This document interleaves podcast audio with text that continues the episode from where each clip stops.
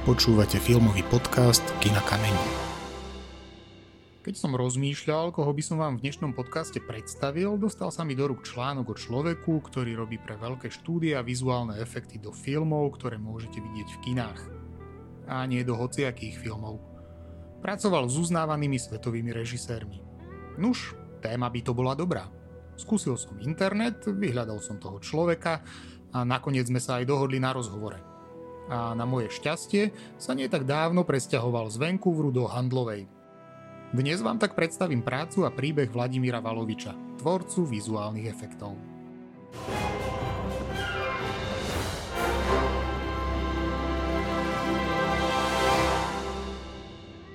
V našom podcaste vítam dnes Vladimíra Valoviča, ktorý sa venuje vizuálnym efektom. Dobrý deň.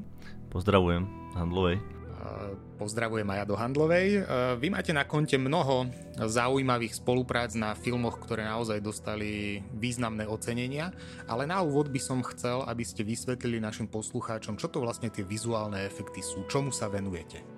Tak, vizuálne efekty sú, sú všetko, čo sa musí ako keby urobiť, či už na filme, na reklame alebo na nejakom videospote v postprodukcii, čiže akékoľvek zásahy digitálne na počítači takže to môžu byť retuše, výmena pozadí alebo integrácia nejakých prvkov, počítačových elementov. No a ja konkrétne robím kompoziting, ktorý je posledná fáza tých vizuálnych efektov. Mhm, keby sme to vysvetlili tým divákom, teda kompoziting to je spájanie tých uh, všetkých vizuálnych efektov dokopy? Kompoziting je áno spájanie vrstiev hlavne teda uh, z tých rôznych oddelení ako keby tých častí tých vizuálnych efektov, že niečo je natočené, niečo sa urobí vo Photoshope napríklad, nejaký matte painting, nejaké pozadie, niečo sa urobí v 3D, nejaké, nejaké animácie alebo modely alebo výbuchy, explózie a podobné veci. No a ten kompozitor to musí všetko dať dokopy a musí to tak spojiť, aby to vyzeralo ako keby to bolo natočené jednou kamerou kým sa dostaneme k tomu, že čo ste všetko robili, tak ešte by som sa opýtal na jednu vec. E, pri tvorbe vizuálnych efektov teda nepracujete sám. Asi máte nejaký tým ľudí, alebo ako to funguje? Tak sú rôzne samozrejme spôsoby práce. Sú tzv. freelanceri, ktorí môžu robiť doma a robia ako keby sami alebo tzv. generalisti, ktorí robia že všetko, že robia aj 3D, aj 2D, aj, aj všetko, možno aj natáčajú ale robia zase tie menšie projekty. Možno nejakú reklamu, možno niečo menšie na Slovensku alebo v Čechách. Ale tak aj v zahraničí sa dá samozrejme. Ale potom sú tak, čím je väčšia tá produkcia, čím je väčší projekt, tak tým sa to musí viac vetviť, viac oddelení, viac, viac ľudí a tak to obrovské štúdia, kde som robil teda ja, tak mali 500, niektoré 800, možno aj viac ľudí a s rôznymi oddeleniami na našom oddelení mohlo byť niekedy aj 100 ľudí alebo aj viac samozrejme, takže to závisí od veľkosti projektu, veľkosti toho štúdia. Poďme teraz do histórie. Ako ste sa vy vôbec dostali k tomu, že ste začali robiť vizuálne efekty? No tak, ja som sa venoval grafike alebo kresleniu už od mala. Už možno od 5-6 rokov som si niečo kreslil a postupne ako prišiel prvý počítač, Didaktika ma volá, kedy ešte 90. rokov, tak aj v tom som mu začal kresliť prvé veci v Art Studiu. Potom som začal, asi v 16 som mal prvý PC počítač, na tom som začal hneď tiež Photoshop prvý a 3D Studio Max. Čiže mňa to vždycky ako lákalo, ale neboli k tomu úplne dostupné prostriedky, ako sa to naučiť. A aj tie počítače boli oveľa pomalšie a slabšie. No a potom tak som neskôr robil grafiku v Bratislave, klasické vektorové veci, loga, za, zalamovanie novín a podobné srandy, hlavne teda také DTP. No a ale to som vedel, že by ma veľmi neuspokuje, lebo do 3D som stále tak doma učil a hral. Naš som sa rozhodol, že pôjdem na školu nejakú do zahraničia. Pôvodne to malo byť austrálska škola, ale nakoniec som skončil v Anglicku, kde som po pár rokoch sa mi podarilo ako keby zobrať si úver a ísť na školu v Londýne kde som sa naučil 3D, mm, aj 2D, ten 2D je ten compositing. A nakoniec som ostal pri tom compositingu teda. A ten som ako keby robil, doteraz ho aj robím, ale za zase som sa vrátil poslednú dobu aj k tomu 3D, lebo ma to láka. Po 20 rokoch znova sa to na tých rýchlych počítačoch ako keby znova si tak oprašiť tie vedomosti z 3D. Keď ste hovorili, že tie začiatky boli niekedy v 90. rokoch, tak možno, e, aby sme našim poslucháčom povedali, že asi vtedy nebol internet a nedali sa stiahnuť tutoriály, človek si to musel naštudovať nejakým spôsobom sám tie všetky programy. Presne tak, to, bolo, to bola doba, ktorá sa veľmi ťažko aj opisuje, keď môj teda prvý počítač PC malo to bolo 6x86, to bol taký ten fejkový Pentium, alebo AMD to asi volali, ale nebolo to originál ten Pentium intelácky a mal 32 MB RAM, asi 512 MB hard disk, asi 2 MB grafická karta a no na tom som robil už vo Photoshope, dá sa povedať, aj 30 MB RAM, dneska už nemajú ani telefóny, takže to bolo, ale dalo sa to robiť, nerobili sme možno s 20 megapixelovými fotkami, robili sme možno s 2 megapixelovými fotkami. Dokonca vtedy ani digitálne foťaky ešte neboli. Väčšinou to boli len také fotky, že z internetu, z nejakej kaviárne sme si niečo nosili na disketách. No a takýmto spôsobom sa to ako keby robila moja prvá práca, keď som do Bratislavy si hľadal prácu a posielal životopisy, tak to vyzeralo asi tak, že som si doma spravil vo Worde životopis, potom som si ho nahral na disketu, išiel som do kaviárne tam som sa prihlásil cez PO ešte bola kedy, ktorý fungoval a som rozposlal všetky životopisy a potom som odišiel a potom som sa za týždeň vrátil a pozrel som si e-mail, či tam niekto neodpísal. Čiže to tak nejak bolo. Pre možno dnešných eh, ľudí, ktorí sa venujú grafike a počítačom, je to ďaleký eh, dávnovek no, to a ani je. si nevedia predstaviť, že takéto niečo mohlo fungovať. Spomínali ste, že ste odišli do toho Londýna študovať. Asi to nebolo jednoduché, keď ste povedali, že museli ste si zobrať aj úver na tú školu, že u nás tí študenti asi sú skôr zvyknutí na to, že tu je tá e, škola zadarmo a, a nemusia riešiť žiadne veci no. finančne, čiže e, pre človeka je to asi také zlomové rozhodnutie, že musím si zobrať úver na to, aby som vôbec začal študovať. No tak ja som ešte prvá vec je tá, že ja som do Londýna neodišiel študovať e, fyzicky, ako keby, že som sa tam nepresťahoval, lebo mm, ja som najprv teda žil v Oxforde, potom som sa presťahoval do Andoveru, také malé mesto pri, pri Stonehenge, nejakých možno 100 km možno od Londýna, 100, 120. A, a potom sme sa aj plánovali teda presťahovať kvôli tej škole a, a prípadne tej práci, ktorá príde snať po škole. No ale sa to nejak nepodarilo. Boli aj tie drahé tie byty v tom Londýne a ešte aj menšie a proste bolo to iné. Tak som využil to, že v Anglicku je pomerne kvalitné žele, železničné prepojenie a som si kupoval mesačník e, na vlak. Chodil som ako keby každý deň z toho Andoveru do Londýna do školy. Je zhruba tých 100 km, takže nejaká hodina a pol vlakom hodina 10 možno plus ešte metro asi 20-30 minút do, do tej školy a takto potom naspäť, že ja som strávil tak 4 hodiny zhruba denne cestovaním krížom cez celé Anglicko južné a takže toto ako keby bolo to tak, také vysvetlenie, že že to bolo, že som dochádzal do, do toho Londýna na, na ško- do tej školy. Pol roka to trvalo, presne. 24 týždňov.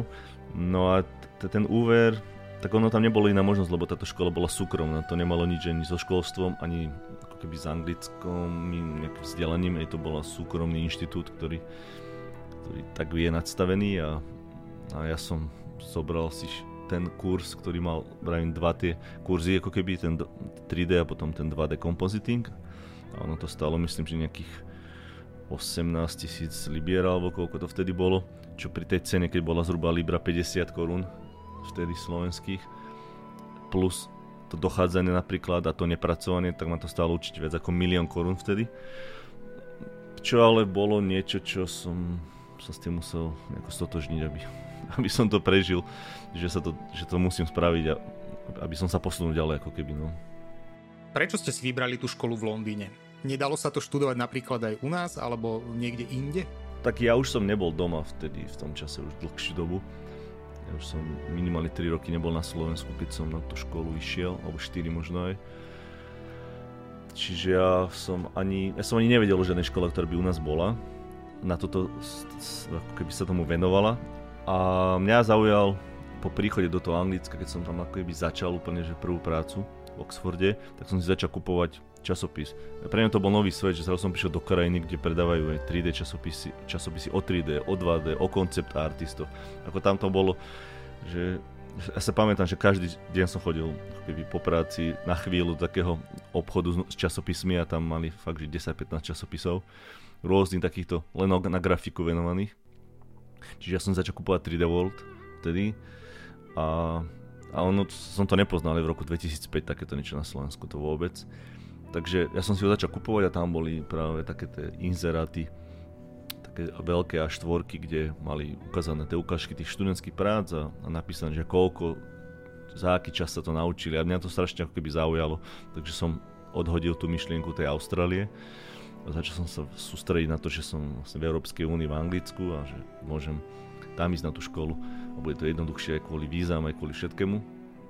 Tak som potom začal na tom premýšľať, že si na to našetrím, no to veľmi nešlo z toho platu ani na začiatku, tak som to potom riešil nakoniec s tým úverom. Bolo to samotné štúdium náročné? No, bolo to určite náročné, ale bolo to aj veľmi zaujímavé. Veľmi zaujímavá skúsenosť. Tak ja som tam išiel 2008 a angličtinu som vedel nejako, ale s dnešným odstupom času vidím, že to nebolo možno ani 15-20% z toho, čo viem dnes.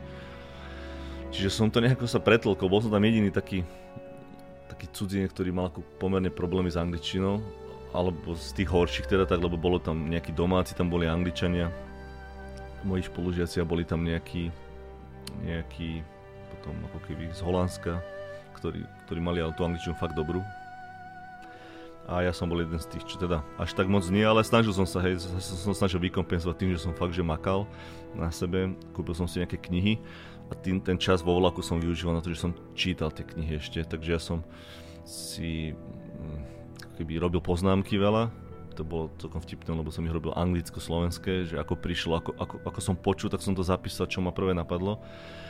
A do, do, do zošita a, a zároveň som musel sledovať tú tabulu, čo tam on ukazuje a zároveň potom aj aplikovať do počítača tie veci, čiže človek musel robiť tri veci naraz.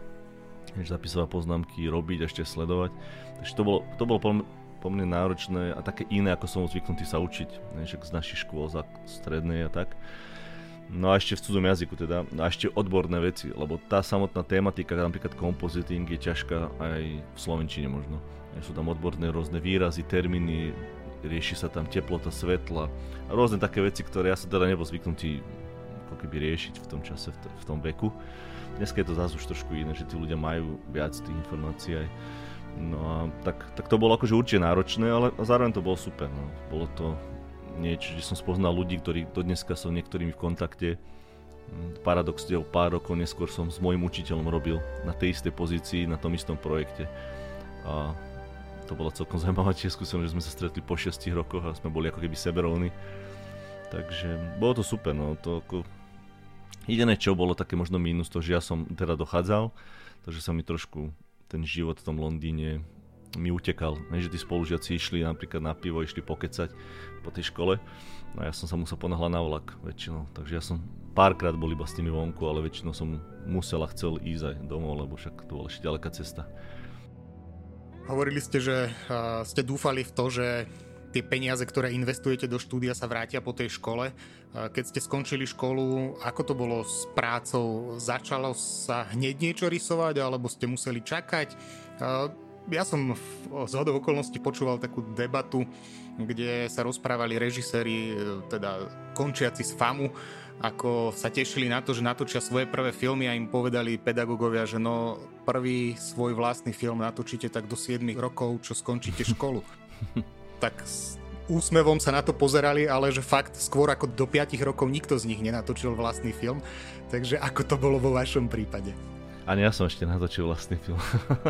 ale chcel by som tiež. Ale tak ja teda nie som filmár, ani režisér.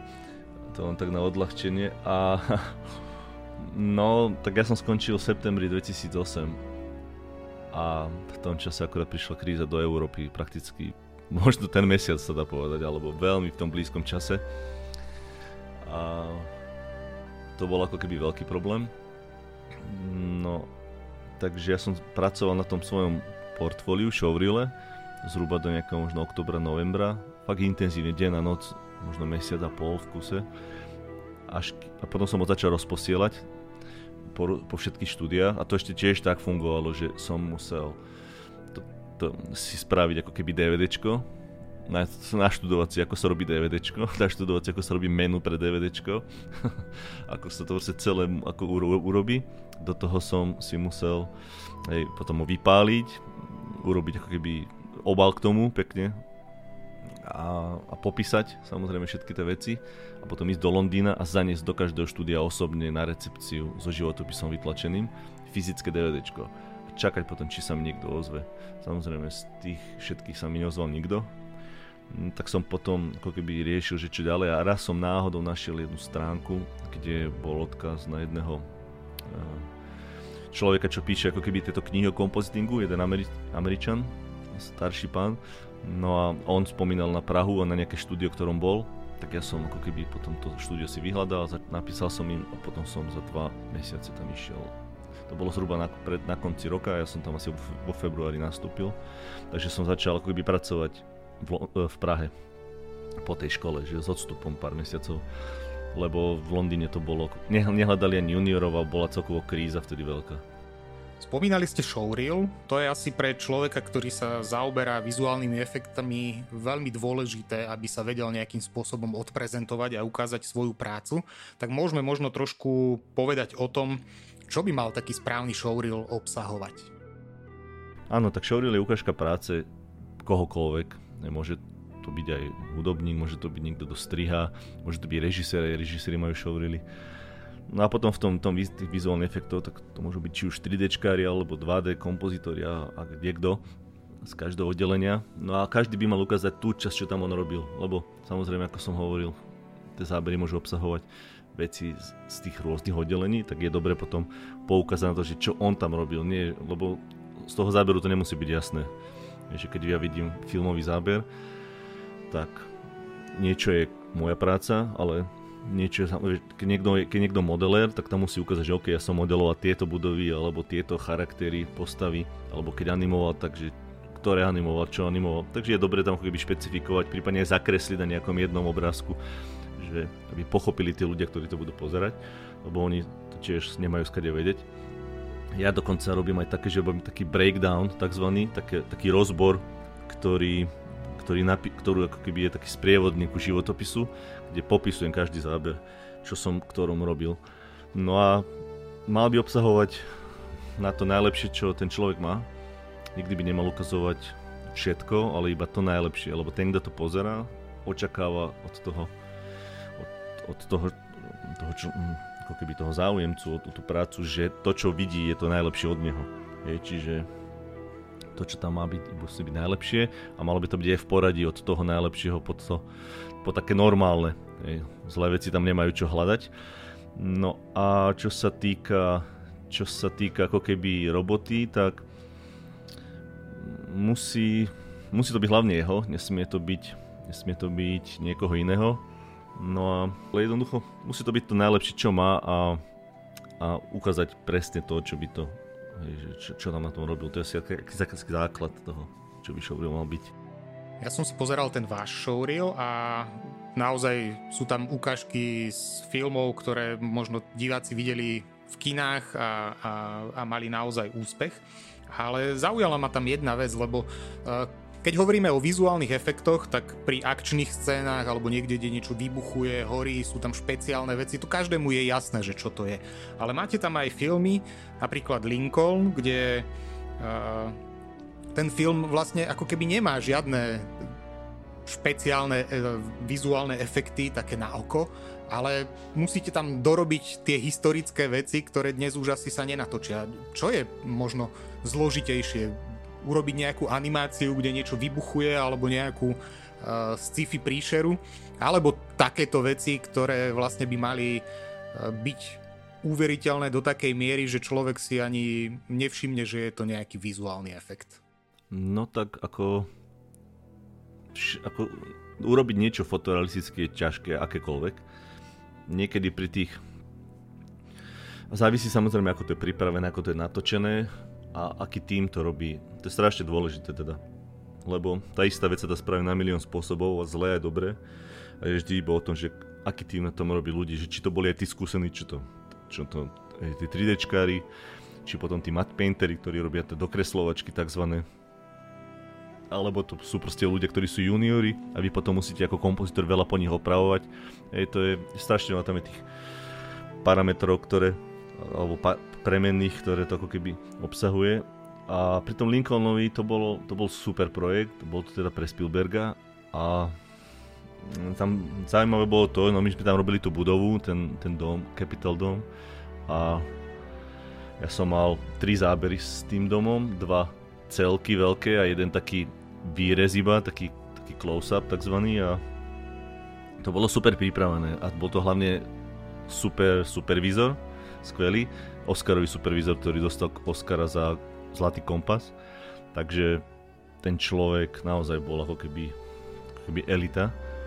No a, a to bolo aj vidieť, že komenty, ktoré mi dával na to, aby som ako keby ten záber posúval, zlepšoval, tak boli každým dňom, ako keby mali význam a boli dobré, preto je ten záber vyzerá dobre, lebo teda je treba povedať, že všetky tie zábery, ktoré sa robia, nie sú len výsledom, výsledkom tých ľudí, ale sú výsledkom toho supervizora, ktorý ako keby mu dáva tie komenty. Je, že Samozrejme to závisí od levelu, v akom je, či junior, mid alebo senior, ale aj senior dostáva komenty od svojich nadriadených, takže to mení. Samozrejme musí to vedieť zmeniť a musí to vedieť urobiť, ale, ale to kreativita nie je vždy len na tom danom artistovi, teda umelcovi. Takže, takže toto je taká, že, je, že taký tá historický film, potom sú potom sú aj tie, tie science fiction rôzne alebo komiksové. No a tam tie filmy veľa znesú, no tým, že sú ako keby prehnané a tým, že nie sú reálne, tak tam sa dá dať rôzne tie žiary a explózie a tak a ono sa tam niektoré veci dajú zakryť. Niečo potom, keď to není dobré, tak to vyzerá možno ako hra, ale, ale veľa tie filmy ako keby znesú. Je, že v tom, v tom historickom, tak tam je to častokrát presne dané a hlavne tak to také čisté, aj, ten, aj tá budova, že tam sa nedalo nič zakryť nejakou hmlou alebo nejakým, nejakým dymom alebo niečím, že to bolo čisté a každá chyba tam by bola vidieť, keby tam bola. No. Spomínali ste nejaké pozície ako junior, senior. Ako to funguje v tomto smere? E, nejaká postupnosť e, toho, že kto čo robí? Alebo na aké pozície sa ľudia dostávajú? No tak, ono to je tak, že že človek začne ako junior a postupne sa akoby vypracuje tým, ako, ako na sebe pracuje, ako robí rôzne veci. No a je to iba o ňom, samozrejme, že sú ako keby dva parametre, ktoré ja u ľudí keby rozlišujem. Jedna vec je, aký je šikovný, ako na sebe pracuje. A to sa dá ovplyvniť človekom, to sa dá ovplyvniť tým, ako bude naozaj makať a koľko tomu dá času. To znamená, že keby robí 20 hodín denne a niekto bude robiť 5 hodín denne, tak ho vie dobehnúť 4 krát rýchlejšie, alebo ho vie 4 krát rýchlejšie predbehnúť. Ale potom, potom je ten parameter, že skúsenosť a tá sa nedá kúpiť. Ako, ako dá sa to svojím spôsobom natia- urobiť tak, že čím viac robím, tak tým mám tie skúsenosti viacej, ale je to tiež limitované časom. A keď niekto robí, že 5 rokov a ďalšie 5 rokov, tak tam je to ako keby to isté. A, a tam je, a to vidím ako keby to druhú časť, že mm, to je niečo, čo sa nedá naozaj zmeniť že keď niekto má 10 rokov a robil 50 projektov, tak, tak, tak sa to nejakým spôsobom podpíše na ňom, že, že vie, že má osahaných tisícky záberov a vie, videl toho veľa a vie chyby reagovať flexibilnejšie. Ten, čo, ten, čo je šikovný, môže byť šikovnejší, ale keď tých záberov robil pár desiatok iba za jeden rok, tak nikdy nemôže mať tie skúsenosti i keď môže byť šikovnejšia a možno tvrdšie pracuje, čiže tam je to také, že potom, že kto je senior, či je ten, čo má viac skúseností, alebo ten, čo je šikovnejší, alebo keď je to mix. Primárne to je tak, že po nejakých možno 5, 6, 7 rokoch sa dá povedať, že niekto senior. Za mňa je senior ten, ktorý je samostatný, ktorý nepotrebuje už akoby pomoc od okolia a naopak tú pomoc dáva ďalším okolo seba. Tak to je za mňa senior. Že, že ho žiadny záber už neprekvapí, je, navrhuje riešenia, ako tie zábery robiť a nečaká, že mu tie akoby riešenia dávajú. Z, z, ako keby nie, príkazom, že skôr povie supervizor, že ako by to asi on robil a nečaká, že tak, takto to robí a potom ešte sa pýta, že ako to urobiť, aj to, to není senior. Potom aj, aj jedno koľko má rokov, môže mať 20 rokov praxe, keď to proste takto robí, tak není potom senior. Hovorili ste, že na tom Lincolnovi bol výborný supervízor, ktorý mm-hmm. vám, uh, ktorý aj vás posunul. Veľmi, no. Aké spolupráce, s akými ľuďmi ste spolupracovali? Mm, ako s rôznymi, no. Bolo to za... Ja toto si ja tako veľmi vážim, že tieto spolupráce sú pre mňa asi najcenejšia časť toho, tej, tej práce na tom. A ja som mal teda aj šťastie, že som robil na veľmi zaujímavých projektoch vždy v Londýne. Ja som si teda hlavne vyberal, to je treba povedať, že ja som tam nešiel, keď som sa teda vrátil do Londýna z tej Prahy, že, lebo ja som odišiel ako ex-študent a vrátil som sa už potom ako prakticky mid-level kompozitor, s nejakou praxou už, tak tak som si vyberal, že na aké projekty poviem, že nechcel som tam ísť kvôli rodine, kvôli všetkému, že na, na, na stálo, ako keby sa znova presťahovať už, lebo už som bol v Anglicku predtým dlhé roky, ale som sa tam vracal vždy len kvôli projektom, takže ja som možno aj preto mal to šťastie. Takže keď som išiel na Piratov z tak som robil s Gerim Broženičom, ktorý bol tiež x krát nominovaný aj na Oscara a robil fakt ako keby veľké filmy. A Eh, donedávna som videl, že nejaký teraz zase film robil, ne, pre, prednedávnom, myslím. Potom, potom, potom ďalší, potom bol Harry Potter, tam som robil s Gregom Butlerom, ktorý predtým robil aj na Pánovi prstenov, myslím, a, a takisto jeden z najlepších VFX supervizorov, aký som poznal. Keď som potom robil na Lincolnovi, tak to bol zase Ben Morris, ktorý je dokonca Oscarový reálne ocenený supervizor, ktorý si bol aj prevziatú cenu za Zlatý kompas a to je dneska z kreatív director alebo jedna z najvyšších postav v Industrial Light and Magic londýnskej pobočke, čo je po ILM teda, ktoré založil George Lucas volokedy na Hviezdne vojny. Tak on, ta, on robí v londýnskej pobočke toho najvyššieho šéfa momentálne. A potom som robil s Jonathanom Faulknerom na Guardians, ktorý tiež je takéto istej pozícii dneska už, ale preto štúdio, teda kde som robil ten Framestore, kde sa robil aj Gravity a a strašne veľa teda filmov rôznych, hej, Avengers a, všetky tie Harry Potterovské nejaké časti tam robili a mm, The Guardians robili jednotku, dvojku a Thor a, a rôzne teda filmy. No a takisto potom aj v, Lond- potom aj v Vancouveri som robil s niektorými takýmito podobnými. Čiže ja som mal naozaj šťastie robiť s tými ľuďmi z tých 80-90 rokov a bola to skúsenosť, ktorá sa nedá nikde kúpiť. To je niečo práve čo sa ani neviem, či podarí niektorým tým, z tých mladších, ktorí prišli po mne, alebo prídu možno po mne, lebo tí ľudia už nerobia na, na tých pozíciách niektorí. Už ste spomínali nejaké filmy, a teda spolupracovali ste na nejakých dieloch Harryho Pottera, Lincoln, Gravitácia, Strážcovia galaxie, Star Wars, Ad Astra, Aquaman a tieto Marvelovky. Čo bol taký prvý projekt, ktorý odštartoval akoby túto vašu spoluprácu s týmito štúdiami? No tak to, to bolo podľa showreelu. Že ja som mal nejaký showreel z Prahy, na základe toho showreelu som išiel do Londýna na prvé projekty, to bol na, na tých Pirátov z Karibiku a, Pottera. Potom som sa zase vrátil do Prahy, tam som robil napríklad Saxanu a zase také české projekty a, a reklamy nejaké a tak ďalej. Potom som zase išiel do Londýna, tam som robil Lincoln Gravity, potom som sa zase vrátil, zase som robil nejaké české veci. Potom som išiel na ten Guardians, a tých strážcov galaxie a to bolo také, že to bolo také hodne intenzívne, také zaujímavé. Tam som spravil veľmi veľa záberov za krátky čas a to, to mi tak trošku dalo aj sebavedomie možno vtedy, že, že to ide dobrým smerom možno keby so mnou. A že by som teda mal niečo s tým robiť a tak som za pár mesiacov odišiel do Kanady, kde som, kde som nastúpil na nový projekt tedy, uh, The Finest Hours pre Disney, to, bola, to, bol, za, to bol film podľa reálnej skutočnej udalosti z 50 rokov o, havárii tankeru na východnom pobreží americkom a, a tam sme mali robiť ako keby e, takú búrku s vodou a ako sa tanker zlomí na poli a, ako ho idú zachraňovať na takom člne. No a ja som tam robil ten prvý mesiac iba s dvomi kými supervizormi, s jedným lídom, teda môjim vedúcim a supervizorom, čiže traja iba ľudia a sme vymýšľali vôbec, ako to budeme robiť. No a na základe tých všetkých vecí, čo som aj vymyslel niektoré, aj, aj navrhol, tak ma si po dvoch mesiacoch spravili lídom tiež, tým vedúcim, čo bola pre mňa teda novinka, lebo som tam bol úplne nový v Kanade.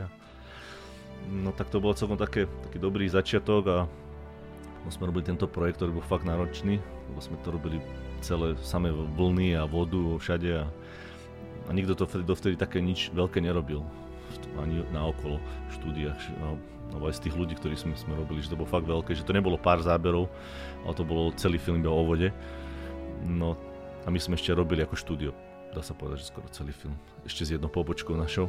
No tak to bolo také dosť náročné. No a a potom prišli, nie, potom som odišiel z toho štúdia na chvíľu, išiel som na ten Star Wars, uh, nie Star Wars, na Star Trek a, a Huntsmana, čo je pokračovanie tej snehulienky. No a bolo to ako keby, ten, ten, tá, tá voda bola náročný projekt, taký veľký a tento možno trošku naštartoval a potom, potom sa tak už nejak išlo iba pomaly a, a ja som teda akože neviem, nedá sa to aj nazvať nejakým veľkým, že výstrelom a, a, a stálym stúpaním. To bolo len, že to tak postupne nejak išlo, že ten projekt nasledovať ďalší projekt podobne veľkosti alebo trošku väčší. A na niektorom som robil málo, na niektorom som robil zase veľa. Že ja som nerobil na každom projekte, na ktorom, ktorý mám napísaný, že obrovský. Na niektorom som robil 2 mesiace, na niektorom zase 7 mesiacov. Je, že ten čas je limitovaný samozrejme. Takže, takže niektoré projekty sú pre mňa cennejšie, niektoré zase menej. Napríklad ten Justice League, tá Liga spravodlivých, alebo ako to volajú po slovensky, je, že to je jeden z takých, takých najväčších. Po tej vode to bol ďalší taký veľký, že som robil asi 8 mesiacov zhruba. Ktorý teraz ináč nedávno vyšiel, remake teda. Spomínali ste presuny, boli ste v Prahe, v Londýne, znova v Prahe, potom vo Vancouveri. Človek sa asi musí nejakým spôsobom nastaviť aj na to, že tie veci nemôže robiť e, z jedného miesta a musí kvôli tej práci cestovať. No áno, tak s tým som ja bol stotožnený, lebo ja som tak nejak od, od tých 20, neviem koľko, 21, 2 som bol teda v zahraničí a aj tú školu som robil v zahraničí, tak pre mňa to bolo ako prirodzené prostredie. Ja som mal kamarátov už od, od, od tých čias z rôznych kútov sveta, či z Egypta, či z Anglicka, Holandska, Ameriky. Čiže pre, pre mňa to bolo ako keby, pre mňa bolo divné, keby to tak nebolo skôr, že Takže ja som ako keby aj inú možnosť už ani nevidel. Takže som to tak bral ako takú samozrejmosť a hlavne všetci tí okolo mňa to tak boli, mali tiež. Keď sa človek začne pohybovať medzi tými ľuďmi, ktorí hej, cestujú, mal som kolegu, ktorý bol vedľa mňa, ktorý bol 10 rokov na Novom Zélande, hej, ďalší prišiel z Ameriky do Londýna, tiež potom išiel do Singapuru a stade išiel na Nový Zéland. Um, pre mňa to bolo ako keby sa, úplne samozrejme, že to nebolo nič výnimočné, ako možno u nás ľudia berú. No a preto som aj nemal problém ísť do Kanady, absolútne bez žiadnych zaváhania. Takisto by som nemal problém ísť do na Nový Zéland, keby ma zavolajú. Mm, do Singapuru som mal pohovor párkrát, ale ani som to potom nakoniec ani nechcel tam vlastne ísť, keď som to skúsil že či, či by som sa mohol ísť, ale nakoniec som, keď som zvážil pre a proti, tak som zistil, že Singapur nie je úplne pre mňa asi na, na život s rodinou, kvôli deťom a tak, kvôli školám ale, ale ako ne, nemal som problém s týmto, že cestovať, to je niečo, čo ja beriem ako samozrejmosť, i keď už postupne to práve mením a sa snažím viac žiť rodinný život ako taký kočovný, ale bolo to niečo do seba v tie roky, keď sme to tak robili, že bolo to zaujímavé spoznávanie krajín, od nuly za každým začínať v novej krajine, je to, je to Áno, toto, na, som, na to som sa chcel aj opýtať, že možno aj ako ste to brali vy, ako to brali vaši kolegovia, ale asi v tejto branži je to úplne bežné, že tam nikto nepozerá na to, že kto odkiaľ prišiel, ale dôležité je to, čo vie. Áno, no je to tak, že, že sa na to absolútne nepozerá a skôr je to o tom, že čo, čo vie ponúknuť, ako vie pracovať s týmom, ako vie byť, ako vie byť efektívny pre ten tým, možno nejaký je priateľský, ako vychádza s tými ľuďmi, že nie je to akože single hráč, že, že nie, lebo sú, som, stretli sme takých som akože v práci, že nevedel pracovať v týme, hej, že bol zvyknutý možno pracovať sám a nebol keby tímový. Takže je dôležité byť aj tímový, aj taký hej, priateľský a, a, a pracovať na sebe. A ja oceňujem, keď sú ľudia takí, že že sami ako keby navrhujú riešenia, alebo sami sa s, s, nečakajú na to, že keď im niekto niečo povie. Spomínali ste, že potom ste si už neskôr vlastne vyberali projekty, na ktorých budete pracovať, ale k tomu, aby sa človek dopracoval, že si môže niečo vybrať a povedať na niečo, že toto nebudem robiť alebo toto budem robiť, tak to asi už musíte mať niečo za sebou. Že zo začiatku je to asi tak, že uh, asi teda vezmete všetko, čo príde a postupne časom sa môžete vypracovať k tomu, že si tie projekty budete vyberať. Mm, áno, malo by to tak byť. Aj je to tak, asi väčšinou. Ale u mňa to bolo trošku iné, no. že ja som si vyberal skoro celý čas od Prahy, ako keby ten moja prvá skúsenosť v Prahe, ten rok a pol, dva necelé, tak ako som, ako som prijal tú prvú ponuku do Londýna na Piratovská Karibiku, tak odtedy som si ja potom už iba vyberal projekty, sa dá povedať. Čiže nemal som zase až takú prax veľkú, ale vyberal som si tie zahraničné. Tie v Čechách som si vyberať nemohol, keď som sa aj potom vrátil, tak ako niečo som si vyberal, ale tam sa už vyberať až tak nedalo. Ale potom, aby som odišiel, tak som si vždycky vyberal, že začím odídem, lebo ja som nemusel odísť. Aj tých ponúk bolo, ja som mal ponúk veľa.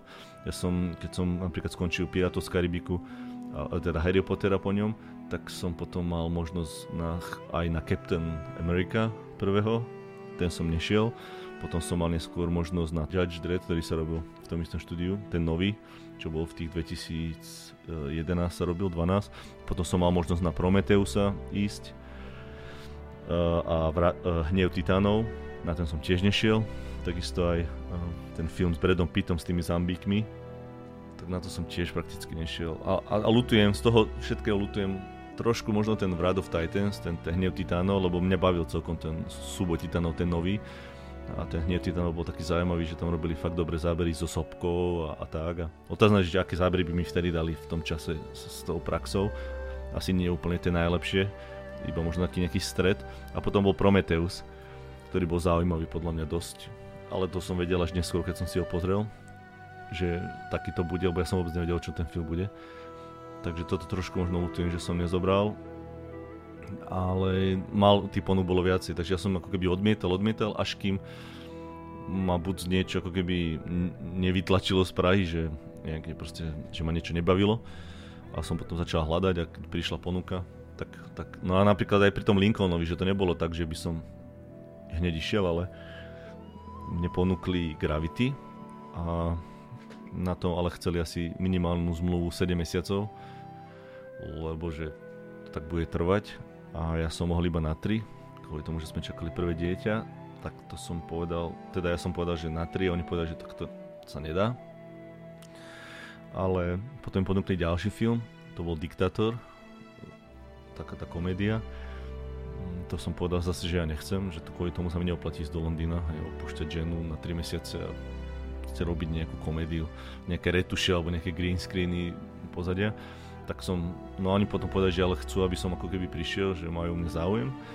Tak mi potom za pár dní napísal, že má pre mňa tajný projekt, že mi nemôže povedať, aký to je projekt, ale že je to pre režisera, ktorý je, ktorý je veľmi ako keby má vysoký rating, že každý by s tým chcel robiť. No ale ja som nevedel, aký to je, tak, tak som tak váhal a potom som si cez známych kamošov ani jedného z tej školy študenta, ktorý to, sa spoznal niekoho, tak som si zistil, že to bude asi pravdepodobne Lincoln, tak som povedal, že OK, tak beriem, aj keď neviem, čo to je. Tak som potom prišiel a pondelok mi povedal, že to je Lincoln. No tak som to tak ako keby riskol.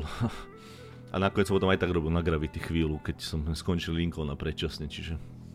Čiže takto, ako keby sa tie filmy vyberali. A potom bol za dva roky Guardians of the Galaxy a, a na ten som tiež išiel s tým, že som vedel, aký je to projekt a som si ho vybral. Ja by som nešiel tam len na nejaký projekt, ja som chcel ísť konkrétne na tento, lebo to bol pre mňa prvý komiks takže som išiel s tým cieľom, že to bude takto. No, čiže snažil som sa si vyberať, lebo aby som neodchádzal z tej Prahy do Londýna len tak pre nejaký priemerný film, ale chcel som ísť, aby ma to niečo posunulo, naučilo, alebo to niečo iné, alebo sa, niečo, či by mi to aj spestrilo ten showreel. Čiže ja som trošku s tým ako keby aj počítal, že to bude niečím iné. Mhm. Keď si vyberáte tie projekty, na ktorých spolupracujete, tak čo pre vás rozhoduje, že si vyberiete ten ktorý projekt? Mm, tak musí byť zaujímavý niečím. Tak napríklad tie strastové galaxie boli pre mňa zaujímavé, že boli, že som nič také ešte predtým nerobil. Nemal som žiadne také, také príšery rôzne a, a charaktery a vôbec komiks. A o tomto komikse som ani veľa nevedel, teda úprimne, lebo to bol nový komiks tedy. Nikto vôbec nevedel, že čo tam bude, že nejaký, tam, nejaký mýval a nejaký, nejaký strom chodiaci, to som ani netušil, ale keď som to potom videl, to prvé týždeň, tak som bol úplne nadšený, že to bude super. Takže to bolo také, že Marvel Comics vtedy 2014, to ešte bolo trošku iné ako dnes už. No a tak, tak kvôli tomu ten konkrétne, Piratos z Karibiku tých prvých, keď som odchádzal prvýkrát do Londýna, to bolo dôvod hlavný, že teda, že Pirati z Karibiku, lebo mňa bavili všetky tri diely, to sú moje z najobľúbenejších filmov. No len tá štvorka sa trošku podľa mňa nepodarila, robil iný režisér a ono to veľmi cítiť stade, je to také za mňa najnudnejší film paradoxne, keď som ho robil, ja tak to mňa ten film nebaví. A ale čo bolo dôvod veľký, bol hlavne, že to bolo stereofilm, že sa to robilo ako keby s dvomi kamerami a dvomi očami. A to bolo, to bolo veľká škola pre mňa, lebo to bol úplne iný workflow, ako som to vtedy robil. Lebo to človek robí keby s dvoma očami naraz, že dvoma zábermi, ktoré musí robiť simultánne a je tam určitý proces, ktorý, ktorý ako keby treba mať, aby, aby to fungovalo. A to bolo fakt ako keby náročné na tú dobu, no a, a ja som si aj myslel, že to bude ako by potrebné do budúcnosti, lebo som myslel, že to 3D, tie okuliare 3D filmy, že budú stále viac, alebo že možno raz budú všetky, čo som úplne asi neodhadol, lebo nakoniec sa tak není. Ale som si myslel, že mal by som byť pri tom zárodku, keď sa to učil, lebo vtedy sa to len učili v tom 2010 že to on začínal, takže som chcel byť pri tom začiatku, keď sa to učí, tá nová technológia. Tak preto som išiel vtedy na tento film. No a potom napríklad tu do Vancouveru, keď som išiel, tak mi dali tú vodu. To bolo také zaujímavé, že prídem na začiatok projektu. Úplne. A to sa mi tiež nestalo nikdy predtým, že by som prišiel na veľký film, na úplný začiatok. Lebo vždy som prišiel tak od polovice alebo ku koncu, keď sa už dokončujú tí kompozitori, keď už majú pripravené vrstvy a už sa robí. No a tu som prišiel úplne na začiatku, kedy ja som ako keby len videl tie natočené veci alebo nenatočené, ktoré sa budú robiť celé počítači a musel som komunikovať s inými oddeleniami a vymýšľať, ako to budeme robiť. Takže to bolo ďalší dôvod, prečo som ten projekt aj prijal. Ale vtedy som až tak si nevyberal do Kanady, keď som išiel, lebo som chcel ísť do Kanady, takže vtedy mi to bolo skoro jedno, ale toto bol taký bonus. A potom tie ďalšie som si zase vyberal v Kanade, že, že aké budú. Sú nejaké špecifika v tých prácach v jednotlivých štúdiách, alebo už človek, keď si na to zvykne, na tú prácu, tak už mu je jedno, že v akom štúdiu a pre koho pracuje? Tak, každé štúdio pracuje trošku ináč ale v princípe je to akoby podobné, dá sa povedať, že nie je to až tak obrovský rozdiel. Ako určite je menší rozdiel medzi tými napríklad kanadskými alebo anglicko-kanadskými, ktoré sú však väčšinou tie isté pobočky a tie majú potom ten istý workflow približne, ale je určite medzi nimi menší rozdiel ako napríklad medzi pražskými a týmito zahraničnými alebo slovenskými a týmito zahraničnými. To je akože signifikantný rozdiel. Medzi tými kanadskými vzájomnými je, samozrejme od veľkosti závisí, či to štúdio má 20 ľudí alebo 500, a ten, ten spôsob práce je úplne iný, ale na konci toho celého je stále ten compositing, ten istý program, ten istý typ práce, takže ono, keď sa pre, prekusne človek tými, tými rôznymi úpravy, úpravami, ktoré má to dané štúdio, nejaké vlastné nástroje, vlastné in, iné databázy, iný spôsob ako keby pracovania s tými ja neviem, ako, ako, ako sa zábery pridelujú, hej, že má inú tabulku, má iný proste spôsob komunikácie medzi, medzi ľuďmi, že iný chat, iné veci. Tak to, keď si človek odmyslí, tak ten typ práce je potom ako keby podobný. Potom už len závisí, no, že akí sú to tam supervízori, ako to vedia manažovať, ako vedia plánovať. To, to sa dosť ako keby líši a dosť to aj cítiť, že niektoré štúdia to vedia naplánovať tú prácu vedia to rozdeliť a potom to stíhajú a niektoré to zase nevedia a potom robia veľa nadčasov a nestíhajú, čiže tam je tento rozdiel tak dosť cítiť sem tam. Ale to akože všeobecne vo svete ako keby, že je rôzne, že každé štúdio to trošku vie inač manažovať. Hovorili sme ešte o tom, že ste robili aj nejaké reklamné veci. Je pre vás v tom nejaký rozdiel, že či robíte reklamu alebo film? Čo vás viacej baví možno? Tak reklama bola zaujímavé spestrenie istú dobu v Prahe. Pre mňa. Tak reklama je v prvom rade ako keby krátkodobý projekt a tam, tam to veľmi cítiť. A v tom zmysle, že niekedy sa stalo, že niečo prišlo a večer to muselo odísť, alebo za dva dní, alebo za týždeň. A boli to na, na, naozaj nezmyselné termíny častokrát. No a častokrát to nie je tak pripravené ani správne. hej, pri tých reklamách, lebo aj tí ľudia, ktorí sú pri tom natáčaní, nie vždy ovládajú ako to má byť pripravené, natočené, aby to mohlo byť potom posprodukované s tými efektami. Takže tam je častokrát aj táto absencia toho, tej dobrej prípravy, toho času.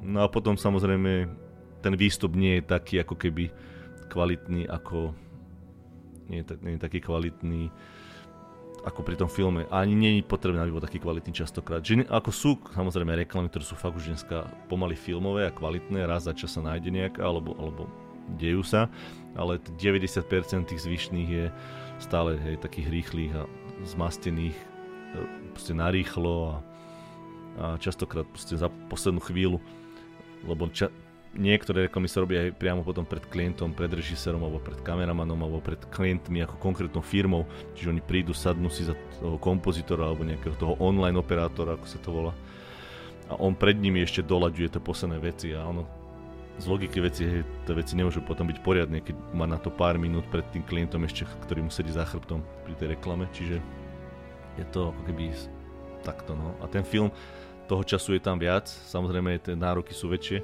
aj väčšinou väčšie tie efekty, ale aj tie verzie tam ďaleko viac. Aj vo filme niekto môže mať aj 50-100 verzií jedného záberu na reklame. Je veľmi nepravdepodobné, že niekto bude mať 50 verzií jednej reklamy. Spomínali ste teraz, že dôležité je aj to, ako ten materiál niekto natočí, takže asi sa nedá hocičo, do hocičoho e, dávať teda vizuálny efekt. Ako dá sa, určite sa dá, ale potom to bude tak vyzerať, ako to je natočené, samozrejme. Ale dá sa do všetkého, dá sa aj do, do natočeného s mobilom dá. Bude to také virálne pôsobiť a keď sa to dobre spraví, tak to môže vyzerať pomerne fotorealisticky. Videl také zábery virálne, ktoré obleteli svet, kde nejaký mladý študent, myslím, že z Ameriky alebo z Kanady, svojho času natočil niečo, fakt to vyzeralo k mobilom alebo nejakou takou kamerou, v tom čase, hej, aké boli to, no neviem, možno 5, 6, 7 rokov dozadu, to je, neviem. A natočil ako Orol berie malé dieťa v parku a, a vzlieta s tým malým dieťaťom. Ale on to bolo tak reálne, že, že, že tam bol ten motion blur, tie rozmazy, ak sa hýbe tá kamera, roztrasené a celé to vyzeralo tak realisticky, že to obletelo celý svet za jeden deň. Mm, čiže dá sa, ale, ale má to svoje limity a, a to podľa toho, ako, hej, ale aj on to zrejme natočil presne, ako vedel, ako to bude robiť a čo tam bude dávať, ale keď niekto natočí nejaký, nejaký povedzme, že za, a to som tiež počul, to robil jeden známy, že natočili záber na slnečnej lúke a potom chceli z neho, aby to bolo zasnežené. Aj do jedného, jedného veľkého seriálu pre veľký streamovaciu spoločnosť. To je, to je ako keby fakt, že zle.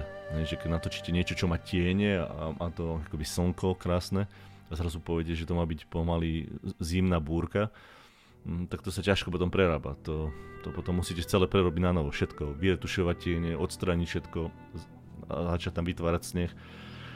Alebo keď natočíte, napríklad dobrý príklad bol zlého natočenia bol ten The Finest Hours, ten film, kde natočili na modrom pozadí hercov, ktorí mali, kde kameraman bol bývalý fotograf a, a on ako keby riešil tie zábery, ako keby my sme to volali, že per shot, že, že každý záber ako keby zvlášť.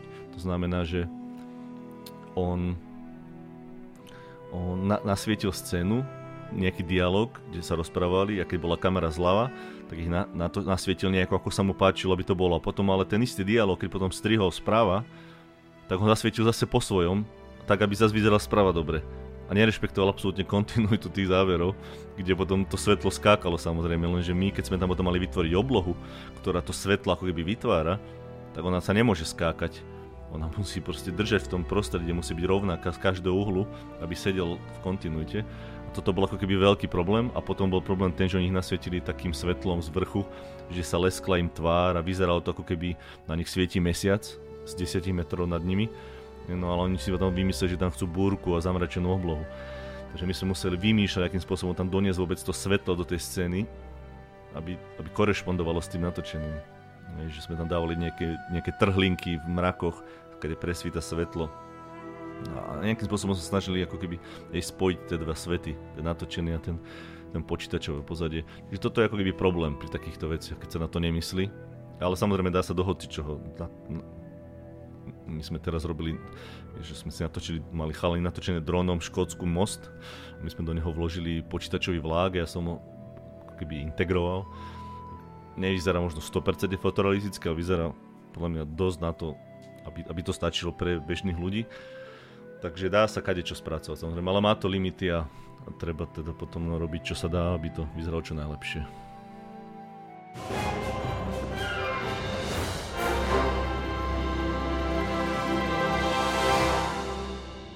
Náš rozhovor trval oveľa dlhšie ako tento podcast a ja som sa rozhodol, že pripravím pre vás aj druhú časť. V nej sa dozviete niečo o kurze, ktorý Vladimír Valovič pripravil pre záujemcov o tvorbu vizuálnych efektov a tiež sme neobyšli tému návratu po dlhých rokoch na Slovensko. Ak vás zaujíma pokračovanie príbehu, počúvajte naše podcasty. Pokračovanie prinesiem čoskoro. Do počutia.